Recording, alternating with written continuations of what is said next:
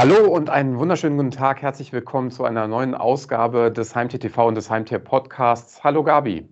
Ja, hallo Stefan, ich grüße dich herzlich. Etwas ja. seltsam, nicht neben dir stehend. Das wollte ich gerade sagen. Also heute leider nicht äh, im Duett hier vereint im Studio, aber dafür auf der anderen Seite bist du uns ja zugeschaltet. Das ist schon mal wunderbar, dass es technisch alles so möglich ist. Äh, ja, dich hat es ja gesundheitlich so ein bisschen äh, aus der Bahn gehauen, aber zum Glück bist du so fit, dass du wieder hier teilnehmen kannst. Ja, auf jeden Fall. Ja, ich wollte natürlich niemanden anstecken und äh, ja, Corona-bedingt lieber im sicheren Zuhause sein. Und geht so. ja prima so. So geht es auf jeden Fall prima und zum Glück bist du wieder fit genug, dass wir uns heute mit wundervollen Themen rund ums Heimtier beschäftigen können. Unter anderem natürlich auch mit unserer Themenwelt Belohnungen, die natürlich ja, vielen einfach Spaß macht, nicht nur den Menschen, sondern auch den Tieren, weil es schmeckt natürlich dann auch besonders gut und belohnt wird jeder und jede natürlich sehr gern. Zusätzlich natürlich unser Hinweis, Ihr könnt euch auch äh, euer Heimtierjournal, eure Ausgabe des Heimtierjournals in allen teilnehmenden Zukauf-Fachgeschäften äh, gratis abholen. Und da findet ihr natürlich Informationen über diese Themenwelt, über die wir gleich sprechen, aber noch viele weitere äh, Themen rund ums Tier und äh, natürlich auch rund um unterschiedlichste Tierarten. Gabi, jetzt springen wir aber direkt mal rein in die Themenwelt. Belohnungen, das ist äh, jedes Jahr aufs Neue eine Themenwelt, mit der wir uns sehr gerne beschäftigen. Ich habe eben schon gesagt, das ist natürlich auch für viele HeimtierhalterInnen dann besonders schön, weil sie dann ihrem Tier was Gutes tun können. Und inzwischen ist ja die Fülle der Snacks äh, und der Belohnungen schier unerschöpflich, kann man sagen. Ja, da hast du es schon auf den Punkt gebracht. Belohnung hat natürlich seit jeher irgendwie ihren Reiz oder seinen Reiz, weil es einfach, ja, es hat eine enorme Zuneigung und Bindung zu dem Tier, äh, wenn ich es irgendwie mit einem leckeren Häppchen noch zusätzlich füttern kann. Und äh, es ist aber so, dass äh, tatsächlich die Ansprüche an die Belohnung eben auch in den letzten Jahren doch stark verändert haben. Denn es geht dann schon auch sehr in die Richtung gesunde Snacks, denn im Fokus steht sehr häufig eben auch die eigene gesunde Ernährung, die da wieder gespiegelt wird. Und das möchte man irgendwo auch ein Stück weit auf den Vierbeiner übertragen. Und ja, und was du gerade schon sagst, es gibt natürlich eine unfassbare Vielzahl an Snacks. Und äh, da steht natürlich im Vordergrund zum einen, dass sie einen hohen Fleischanteil haben und Zutaten aus regionaler Herkunft, dass es Soft-Snacks gibt, dass es Belohnung aus der Tube gibt oder dass es Barf- und Bio-Snacks gibt, die eben, wie schon gerade gesagt, auch mit regionalen Zutaten bestückt sind. Darauf wollte ich jetzt auch nochmal hinaus. Also gerade BAF und Bio, das sind ja jetzt auch Trends, die in anderen Segmenten, gerade im Futterbereich, mhm. sehr stark äh, im Kommen gewesen sind die letzten Jahre. Also insbesondere BAF. Bei Bio gibt es bestimmt auch noch ein bisschen Nachholbedarf. Aber es ist interessant, dass eben auch inzwischen dann solche Snacks in diesen Bereichen auch mit angeboten werden. Und du hast eben schon gesagt, es gibt unterschiedliche Konsistenzen, es gibt unterschiedliche Darreichungsformen. Bei den Tuben-Snacks zum Beispiel, da gibt es natürlich auch die Möglichkeit, ähm, einfach was für die Mensch-Tier-Beziehung nochmal zu machen. Ja, also grundsätzlich ist natürlich äh, jeder Snack irgendwie tut was für die Mensch-Tier-Beziehung im weitesten Sinne. Aber äh, die Tube ist natürlich wirklich auch eine tolle Sache, weil der Vierbeiner kann quasi daraus schlecken und sie ist leicht irgendwie auch mitzuführen. Also von daher ist so eine Tube sehr, sehr schön, aber wie gesagt, auch natürlich die anderen Formen in Riegeln, ja, in allen möglichen Varianten äh, bietet sich hier äh, die, die Gabe dieser Snacks. Und ähm, ja, und ganz viel, und das ist natürlich auch dieser gesundheitliche oder der Aspekt auch Richtung Bio, ist eben dann eben, dass wir da wertvolle Zugaben auch von Früchten und Gemüsen drin haben oder eben auch, und das ist sicherlich auch ein ganz wesentlicher Aspekt, eben diese funktionalen Wirkstoffe, die dann eben auch als Ergänzungsnahrung dienen.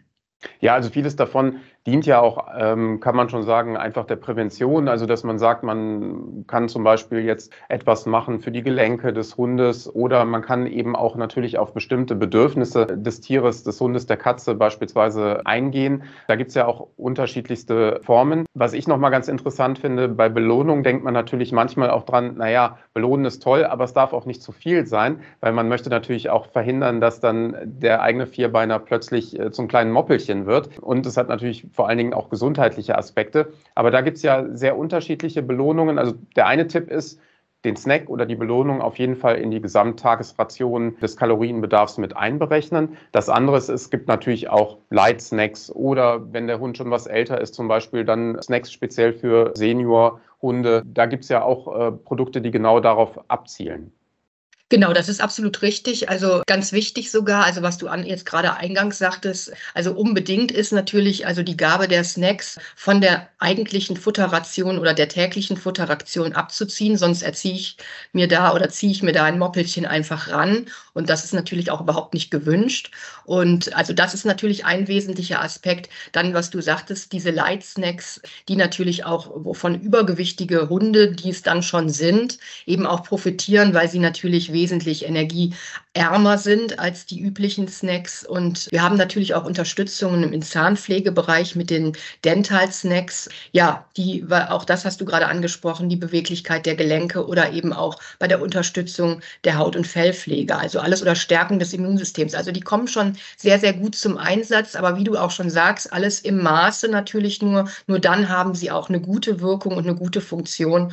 Und äh, ja, wie so vieles im Leben ist äh, das Maß halt halten nicht ganz verkehrt. Das stimmt. Also viel hilft nicht immer viel. Ähm, ja, und äh, natürlich Dentalsnacks hast du schon mal angesprochen. Und die sind ja durch die Inhaltsstoffe einerseits, aber andererseits oftmals auch durch die Form schon äh, entscheidend, damit eben die Zahngesundheit auch aufrechterhalten werden kann oder dass eben auch der, der Zahnabrieb eben nochmal unterstützt wird. Gerade der, der Abrieb von Belägen, von Zahnbelägen. Und oftmals haben die natürlich auch schon ganz interessante Formen, manchmal sogar in Form einer Zahnbürste. Ja, das ist eigentlich ganz süß. Also Tierfreunde kennen es sicherlich natürlich auch vielleicht äh, durch den Besuch in den Zoofachmärkten. Also man kann tatsächlich in vielen Formen diese Snacks dann kriegen. Die Zahnbürste ist sehr süß. Es gibt sie auch in Krokodilform oder eben auch als Donut. Also man hat da unglaublich viele Möglichkeiten. Also sie sehen zum Teil aus, als würde ich beim Bäcker um die Ecke gehen und mir eine Brezel kaufen, so ungefähr. Und äh, also sehr, sehr schön, äh, auch ich finde appetitlich anzusehen durchaus. Und äh, also da ist äh, wirklich viel passiert auf dem Markt mit einem erheblichen gesundheitlichen Aspekt dahinter auch. Ja, und dann äh, kann man natürlich auch beim Kauf wählen, welches Produkt man ähm, entsprechend äh, ausguckt und welches man dann in den Einkaufswagen legt. Und es gibt ja auch die Möglichkeit, am Thema Verpackungen dann ein Stück weit zu schrauben. Das machen ja viele Hersteller auch schon, dass sie sagen, okay, wir setzen jetzt eben zunehmend auf nachhaltigere Verpackungsformen. Und zusätzlich gibt es ja auch in vielen Zookauffachgeschäften inzwischen eine Snackbar, wo man dann einfach unverpackte Snacks dann eben auch entsprechend eigentlich wie wir es äh, sonst auch schon mal kennen vom Jahrmarkt und den Gummibärchen, sich dann eben entsprechend in eine Tüte zu packen und die dann eben mit zur Kasse zu nehmen. Ja, genau. Das ist das, worauf ich auch eben gerade abzielte, äh, dass es sehr appetitlich aussieht. Also in den sogenannten Snackbars der verschiedenen Fachmärkte liegen diese Produkte lose und können so erworben werden, eben ohne Verpackung. Und das ist natürlich ein erheblicher Nachhaltigkeitsgedanke eben auch in diesem und umweltfreundlicher Gedanke in diesem Zusammenhang. Denn ich spare mir natürlich diese Verpackung und es ist natürlich auch zu sehen tatsächlich bei den Herstellern selbst, dass es da einen Trend gibt, eben auf ja entweder diese lose Geschichte zu setzen und diese Produkte in dem Handel lose zu verkaufen oder aber eben auch auf recycelbare Verpackungen, dann unter Einhaltung eben äh, der FSC-Standards zu achten. Also das, da ist schon viel Bewegung, muss man sagen, im Markt und ähm, das ist auch, ist auch gut so. Ja, das Thema Nachhaltigkeit spielt natürlich dann auch an verschiedenen Stellen eine Rolle. Du hast das Beispiel Verpackungen gebracht. Das andere ist natürlich dann auch nochmal die Produktion. Also manche Hersteller setzen dann ja auch nochmal speziell auf Snacks aus der Region, also die auch dann in Deutschland produziert werden, mit äh, Rohstoffen produziert werden, die eben auch nicht lange oder weite Transportwege hinter sich äh, bringen mussten. Also dementsprechend gibt es da schon unterschiedlichste Ansätze auch im Nachhaltigkeitsbereich. Und was ich nochmal ganz interessant finde, das ist sicherlich auch eine neue Entwicklung der letzten zwei bis drei Jahre, dass zunehmend auch Insektenprotein eine Rolle spielt, also Insektensnacks. Das ist richtig. Das ist sogar auch ein ganz wichtiger Aspekt, denn das ist einfach eine ganz ressourceschonende Art. Denn Insekten brauchen natürlich, das können wir uns sicherlich auch irgendwo vorstellen, selbst wenn wir nicht in dem Prozess der Herstellung sind, viel, viel weniger Platz, viel, viel weniger Ressourcen, als es eben die Nutztiere benötigen. Und von daher hat das natürlich eine ganz erhebliche positive Auswirkung auch auf die Klimabilanz. Und somit sind natürlich diese Insektenproteine, die auch wirklich unglaublich proteinreich sind, eine unglaublich leckere und gesunde Alternative. Ja, ich habe das selbst mal festgestellt, wenn man sich dann den Ressourcenverbrauch auch mal anguckt, im Verhältnis beispielsweise zu einem Kilo Rindfleisch, also Wassereinsatz, Futtermitteleinsatz und so weiter, dann kommt man natürlich auf komplett andere Werte. Deswegen ist es sicherlich auch eine äh, zunehmend interessante Alternative. Wollen wir jetzt auch noch mal auf die Form des Belohnens eingehen? Wir haben jetzt sehr viel über die Belohnungen selbst gesprochen, aber natürlich ist es auch wichtig, ab und zu mal drüber nachzudenken, wie setze ich die Belohnung ein? Also man sollte sicherlich nicht permanent am Stück das Tier belohnen, um es dann eben über diesen Weg zu erziehen, sondern der Snack sollte oder kann natürlich dann auch als äh, Motivationsmittel eingesetzt werden. Ja, ganz sicher. Also es ist auch sicherlich sehr verkehrt und ich glaube auch erfahrene Hundehalter wissen das. Man setzt nicht für jedes erwünschte Verhalten des Tieres eine Belohnung ein. Manches versteht sich auch von selbst, was der Hund tun muss, ohne gleich dafür belohnt zu werden. Das ist klar. Aber wer eben mit seinem Tier im Training ist, erzieherische Maßnahmen durchführt oder auch im Spiel, der muss halt wissen, wenn er den Belohnungshappen einsetzt, dass da eben auch ja das Timing stimmen muss. Also um eben, also Tiere können diese unmittelbare unmittelbaren Aufeinanderfolgen von zweierlei Aktionen nur dann in Verbindung bringen, also quasi das richtige Handeln mit dem Lob, wenn das unmittelbar aufeinander folgt. Nur dann wissen sie, aha, ich habe jetzt scheinbar was gut gemacht und dafür werde ich jetzt belohnt. Wenn da das Timing nicht, nicht stimmt und ich mache das erst zehn Minuten später nach dem Motto, das Training ist zu Ende und jetzt kriegst du die Belohnung, dann verknüpft der Vierbeiner natürlich das nicht mit dem eigentlich erwünschten Verhalten, sondern dann im Nachgang, okay, ich werde jetzt für das belohnt, was wir jetzt hier Schönes gemacht haben. Ja, also ich denke mal, ähm, das bekommt man auch hin, ohne jetzt in Stress zu verfallen, dass man dann eben wirklich äh, Sekunden genau äh, fast schon die Belohnung eben entsprechend dem Vierbeiner zukommen lässt. Aber das bekommt man dann einfach mit der Zeit rein. Das, da muss man jetzt nicht irgendwie hektisch werden. Aber wichtig ist eben, dass da eine genaue Aufeinanderfolge zeitlich eben äh, eintritt und dann eben auch der Vierbeiner das positive Ereignis mit der positiven Bestärkung, Verstärkung verknüpfen kann. Ja, und dann gibt es natürlich ganz unterschiedliche Formen. Äh, wir haben eben schon gesagt, es gibt die Snacks, die man aus der Hand geben kann. Es gibt die Snacks, die man aber auch natürlich verstecken kann. Es gibt die Snacks, Snacks, die man mit auf den Hundetrainingsplatz nehmen kann, äh, zur Hundeschule, die man dann auch aus der Tube teilweise geben kann, äh, ohne dass man dann nachher die Hände voll hat mit dem Snack. Also es gibt da schon unterschiedlichste Formen. Und ja, über das Maßhalten haben wir ja schon gesprochen. Und äh, ich denke mal, dann steht natürlich auch der Erziehung des Tieres nichts mehr im Wege und gleichzeitig natürlich auch der Belohnung, die nicht zu kurz kommen soll. Genau, also wie gesagt, Belohnung bleibt natürlich eine ganz beliebte Sache und das ist auch in Ordnung, wenn es in Maßen passiert und wenn es nicht für jeden gleich im Übermaß passiert. Also von daher, es ist und bleibt eine beliebte Sache und das macht einfach auch Spaß. Genau. Ja, und natürlich wollen wir auch äh, euch belohnen. Wir haben in jeder Ausgabe des Heimtierjournals äh, ja auch äh, ein Gewinnspiel oder mindestens ein Gewinnspiel. Und auch in dieser Ausgabe findet ihr etwas eigentlich passend jetzt zur dunklen Jahreszeit, die dann ein bisschen Licht in die Jahreszeit bringt, genauso wie auch passend zu Weihnachten. Erzähl mal, Gabi, was haben wir aktuell? Da geht es um das Thema Knetspaß. Ja, genau. Also wir haben diesmal ein schönes Gewinnspiel für Kinder mit dabei und zwar von der Firma Hasbro. Wir verlosen zwei Play-Doh-Sets und zwar das Set Farbi und Corby und dahinter versteckt sich, also hinter dem Corby-Set versteckt sich ein Picknickkorb quasi und Inhalt dieses Picknickkorbs sind viele Ausstechformen, Knetmaterial, womit ich eben das perfekte Picknick kreieren kann. Also da ist viel Fantasie und Kreativität möglich, um dann eben ein Picknick zu gestalten und zu servieren. Und beim Fabi-Set ist es so, dass es im äh, Vordergrund steht ein Spielzeugfrosch, dem kann man erstmal eine ganz lange Zunge kneten und das kann man alles sehr witzig gestalten. Und dann kann man eben auch mit Hilfe von Ausstechförmchen hier noch Seerosenblätter, Käfer und Schmetterlinge kreieren. Also alles das, was so im Umfeld eines Frosches Spaß macht, äh, zu erhaschen.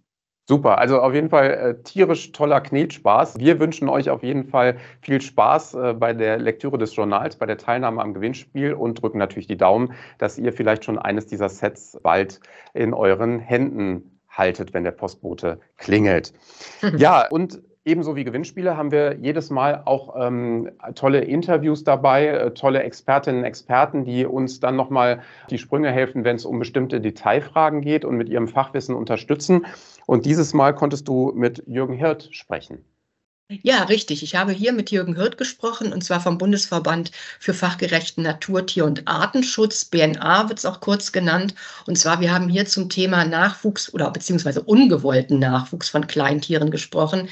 Denn vielleicht der ein oder andere Tierfreund mag es kennen, dass plötzlich aus dem vermeintlichen Böckchen doch ein Weibchen geworden ist und dass der kastrierte Bock dann doch plötzlich die Möglichkeit hat, die beigesellten Artgenossin zu schwängern. Und äh, schwupps hat man Nachwuchs, den man nicht möchte äh, oder den man nicht geplant hat. Und äh, ja, wir haben darüber mal gesprochen, wie man da sinnvollerweise das von vornherein versucht zu vermeiden. Und da haben wir gute Tipps bekommen. Sehr gut, dann bin ich gespannt und wir schauen mal hinein. Wir möchten uns heute mit einem Thema befassen, das vermutlich der eine oder andere Tierhalter oder die eine oder andere Tierhalterin schon erlebt hat, nämlich den ungewollten Nachwuchs seiner oder ihrer Kleintiere wie Kaninchen, Meerschweinchen oder Mäuse. Wie kann ungewollter Nachwuchs vermieden werden? Dieser Frage gehen wir mit fachkundiger Unterstützung einmal näher auf den Grund. Und zu Gast ist heute, und manche mögen ihn schon aus unseren vergangenen Interviews zur Hühnerhaltung oder zur Wildvogelfütterung kennen, Diplombiologe Jürgen Hirt vom Bundesverband für fachgerechten Natur-, Tier- und Artenschutz, kurz BNA. Hallo, Herr Hirt, ich grüße Sie. Hallo, Frau Eberts. Schön, dass Sie da sind. Freue mich sehr. Ja, ich fange gleich mal an. Ein wichtiger Aspekt vielleicht mal vorweg. Wann werden denn Kleintiere, wie jetzt gerade genannt, Kaninchen, Meerschweinchen, Mäuse überhaupt geschlechtsreif? Das ähm, hört sich nach einer vermeintlich einfachen Frage an, hat aber schon eine ganze Menge Fallstricke. Und ähm, da muss man insbesondere bei den Kaninchen sehr vorsichtig sein, weil bei Kaninchen hängt der Eintritt der Geschlechtsreife ab vom Geschlecht und von der Rasse. Okay. Oh. So Pi mal Daumen kann man sagen, umso größer ein Kaninchen wird, umso später setzt die Geschlechtsreife an. Bei Weibchen kann sogar die Geburtszeit, das heißt, ob ich ein Tier habe, das im Frühjahr oder im Spätherbst geboren wurde, einen Einfluss auf das Erreichen der Geschlechtsreife haben. Mhm. Um, ähm, und von daher möchte ich auch ein bisschen davon Abstand nehmen, durch das Aufzählen von Zahlen, die Erfahrungswerte darstellen, irgendjemand in falsche Sicherheit zu bringen. Ich wollte gerade sagen, dass da irgendjemand, dass da eine Sicherheit irgendwie so. vermeintlich prognostiziert also, wird. Pi mal Daumen, wenn wir so die, die kleinen Säuger nehmen, wie Zwerghamster, Goldhamster, Mäuse, mongolische Rennmäuse, da sollte man ab der vierten Lebenswoche vorsichtig sein. Mhm. Bei Farbratten dauert es so circa fünf Wochen ähm, wo man mit dem Einsetzen der Geschlechtsreife rechnen muss. Bei Meerschweinchen ähm, muss man auch so ein bisschen differenzieren zwischen den Geschlechtern. Hier tritt normalerweise, und das ist aber so ein bisschen abhängig vom Entwicklungsstand bei der Geburt, die Geschlechtsreife mit drei bis sechs Wochen ein. Wenn man Pech hat bei Männchen sogar schon noch früher. Das hängt einfach davon ab, dass wenn nur ganz wenige Jungtiere oder nur eins geboren wird, die natürlich auch eine entsprechende Größe haben. Bei Mehrfachwürfen sind die Jungen kleiner und es dauert dann einfach länger, bis die geschlechtsreif werden. Bei Meerschweinchen, und das ist eine ganz große Ausnahme, gibt es so eine Zahl, einen Erfahrungswert, so ab 250 Gramm muss man bei den Männchen rechnen, dass sie geschlechtsreif sind. Okay, okay. Und bei Kaninchen ist, wie gesagt, von ganz vielen Faktoren abhängig. Bei den gängigen Zwergkaninchen muss man mit dem Einsetzen der Geschlechtsreife mit dem Alter von drei bis vier Monaten rechnen. Okay, also das ist ja jetzt wirklich viel, viele Infos auf einmal. Jetzt gibt es ja Tierhalter, die berichten, also das kennt man ja dann tatsächlich, äh, ich kenne es tatsächlich auch aus dem Privaten vor vielen Jahren, dass ja das erworbene Böckchen plötzlich doch ein Weibchen ist und dass der Artgenosse zu spät kastriert wurde und schon ist dann eben der ungewollte Nachwuchs da. Dann ja, ergibt sich die Frage vielleicht daraus, ist es schwierig, männliche und weibliche Jungtiere zu unterscheiden? Hm, eigentlich nicht. Aber ähm, es hängt natürlich ganz stark von der Erfahrung dessen ab, der die Geschlechtsbestimmung durchführt. Also es gibt so in, in Anführungszeichen so einen kleinen Trick. Bei Kaninchen und Meerschweinchen muss man sich wirklich genau die Afterregion und die Geschlechtsregion angucken. Bei Kaninchen ist es so, dass man ähm, das Geschlechtsorgan manipulieren muss. Das heißt, man macht einen leichten Druck über der Geschlechtsöffnung. Und dann passiert aber was Paradoxes und vielleicht im ersten Moment Erschreckendes. Dann stülpt sich etwas aus. Mhm. Das haben wir beim weiblichen Tier und beim männlichen Tier, so eine Art Genitalzapfen. Und das fängt schon an, dass viele das verwechseln und sagen, in dem Moment, wo was rauskommt, ist ein Männchen. Das mhm. ist ein Weibchen, mhm. Männchen, sondern ich gucke mir dann die Öffnungsform von diesem kleinen Genitalzapfen an, der ist rund beim Weibchen, länglich beim Männchen. Und jetzt kann man sich ganz einfach vorstellen, Sie haben ein sehr kleines Tier, das zappelt, da ist noch viel Fell drumherum.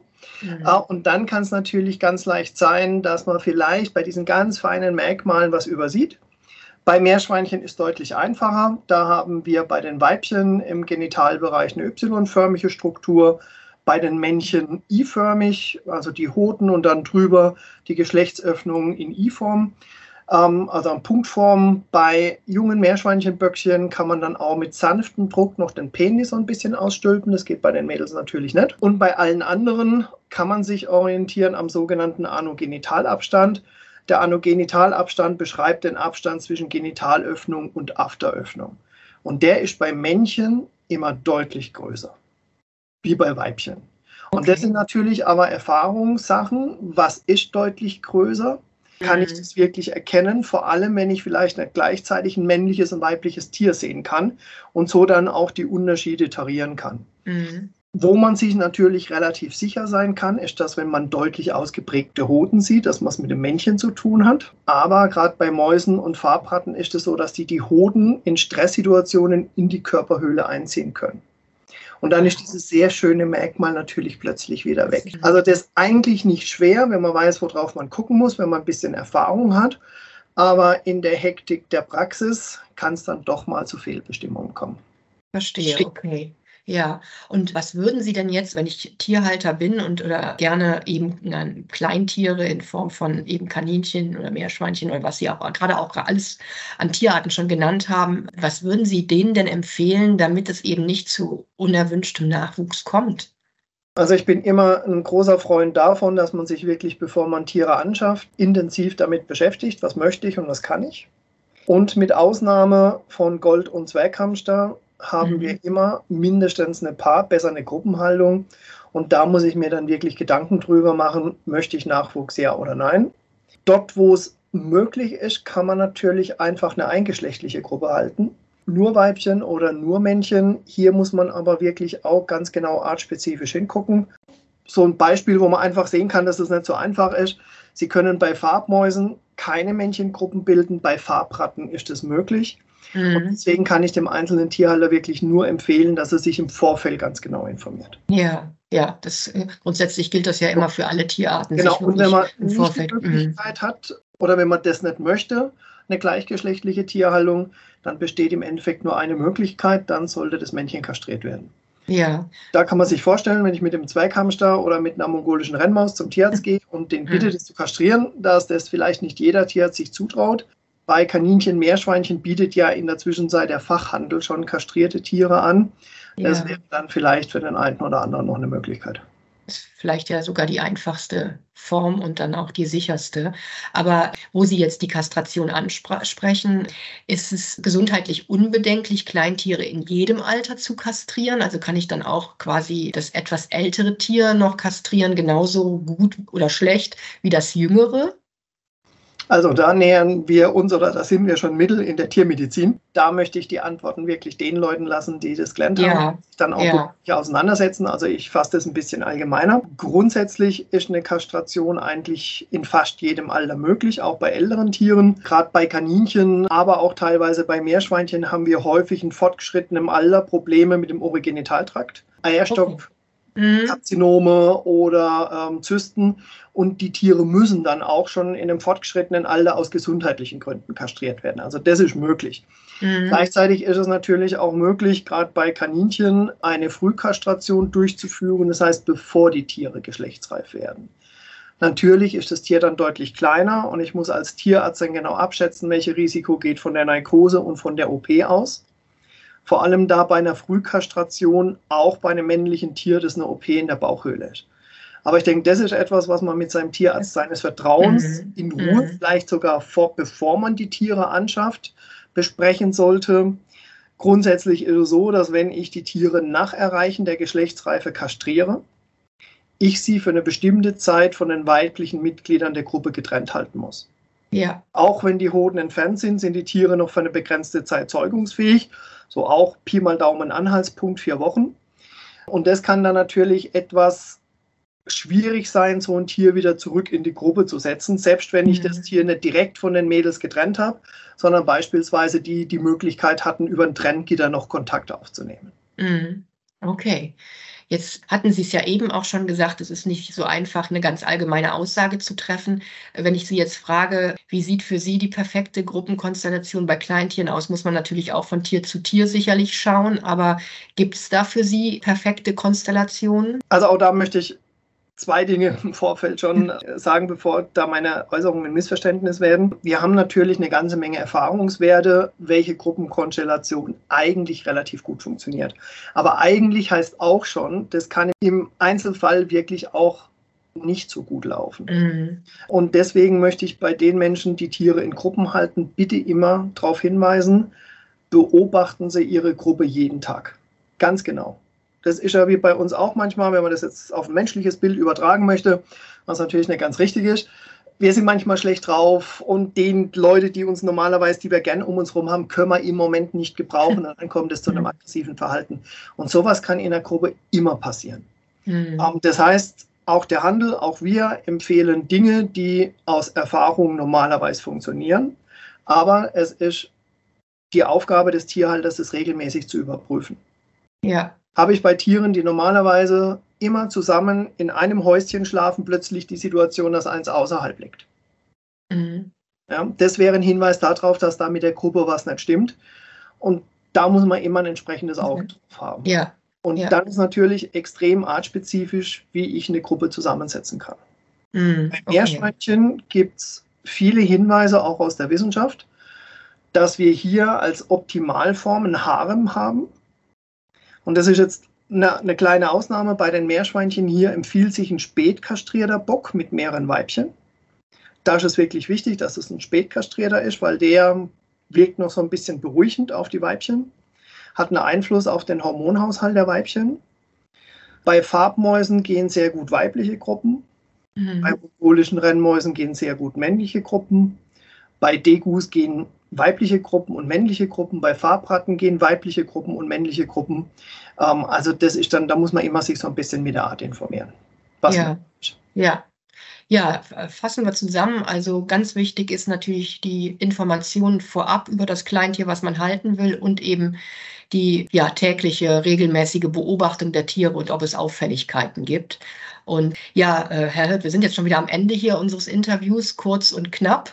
Ich danke Ihnen sehr für diese wichtigen Ausführungen und ich glaube auch, das hat dem einen oder anderen Tierfreund und der einen oder anderen Tierfreundin doch auch wichtige Anhaltspunkte gegeben, auf was zu achten ist. Und ja, ich freue mich auf jeden Fall, dass Sie wieder hier unser Gast waren und hat mich sehr, sehr gefreut. Und ich wünsche Ihnen wie immer für alles weitere, was Sie an tollen Arbeiten und Aufgaben vor sich haben, alles Gute. Und euch sage ich Tschüss und bis zum nächsten Mal. Tschüss. Ja, wirklich ein spannendes Interview mit Jürgen Hirt. Der macht das ja immer auch auf eine sehr lebendige, humorige Absolut. und anschauliche Weise. Ich äh, mag das immer sehr, ihm zuzuhören oder mich mit ihm zu unterhalten. Also ein tolles Interview. Ähm, ja, mir ging es damals einfach mit den Wüstenrennmäusen im Kindesalter so. Der Vorteil war, äh, hm. meine Grundschullehrerin, die hatte uns gesagt, ja, wer möchte Wüstenrennmäuse haben? Und die hat dann aber auch den Nachwuchs immer zurückgenommen und weitervermittelt. Das war natürlich dann eine feine Sache. Das ist natürlich toll. Ja. Weil so konnte man als Kind eben auch äh, bei der Aufzucht Aufzucht sozusagen zusehen und hatte dann aber nachher nicht das Problem, dass man plötzlich noch äh, diverse Behausungen für zusätzliche Rennmäuse anschaffen musste. Also das ja. war äh, eine ganz gute Sache. Ja, damit sind wir eigentlich auch schon wieder durch, Gabi. Ja, ging schnell, war schön, war spannend. Ich danke dir sehr, auch hier aus der Ferne. Genau, und euch natürlich auch vielen Dank fürs Zuschauen respektive Zuhören. Und es freut mich sehr, wenn ihr auch bei der nächsten Ausgabe einschaltet. Bis dahin macht's gut, bleibt gesund und kommt gut durch die kalte Jahreszeit. Música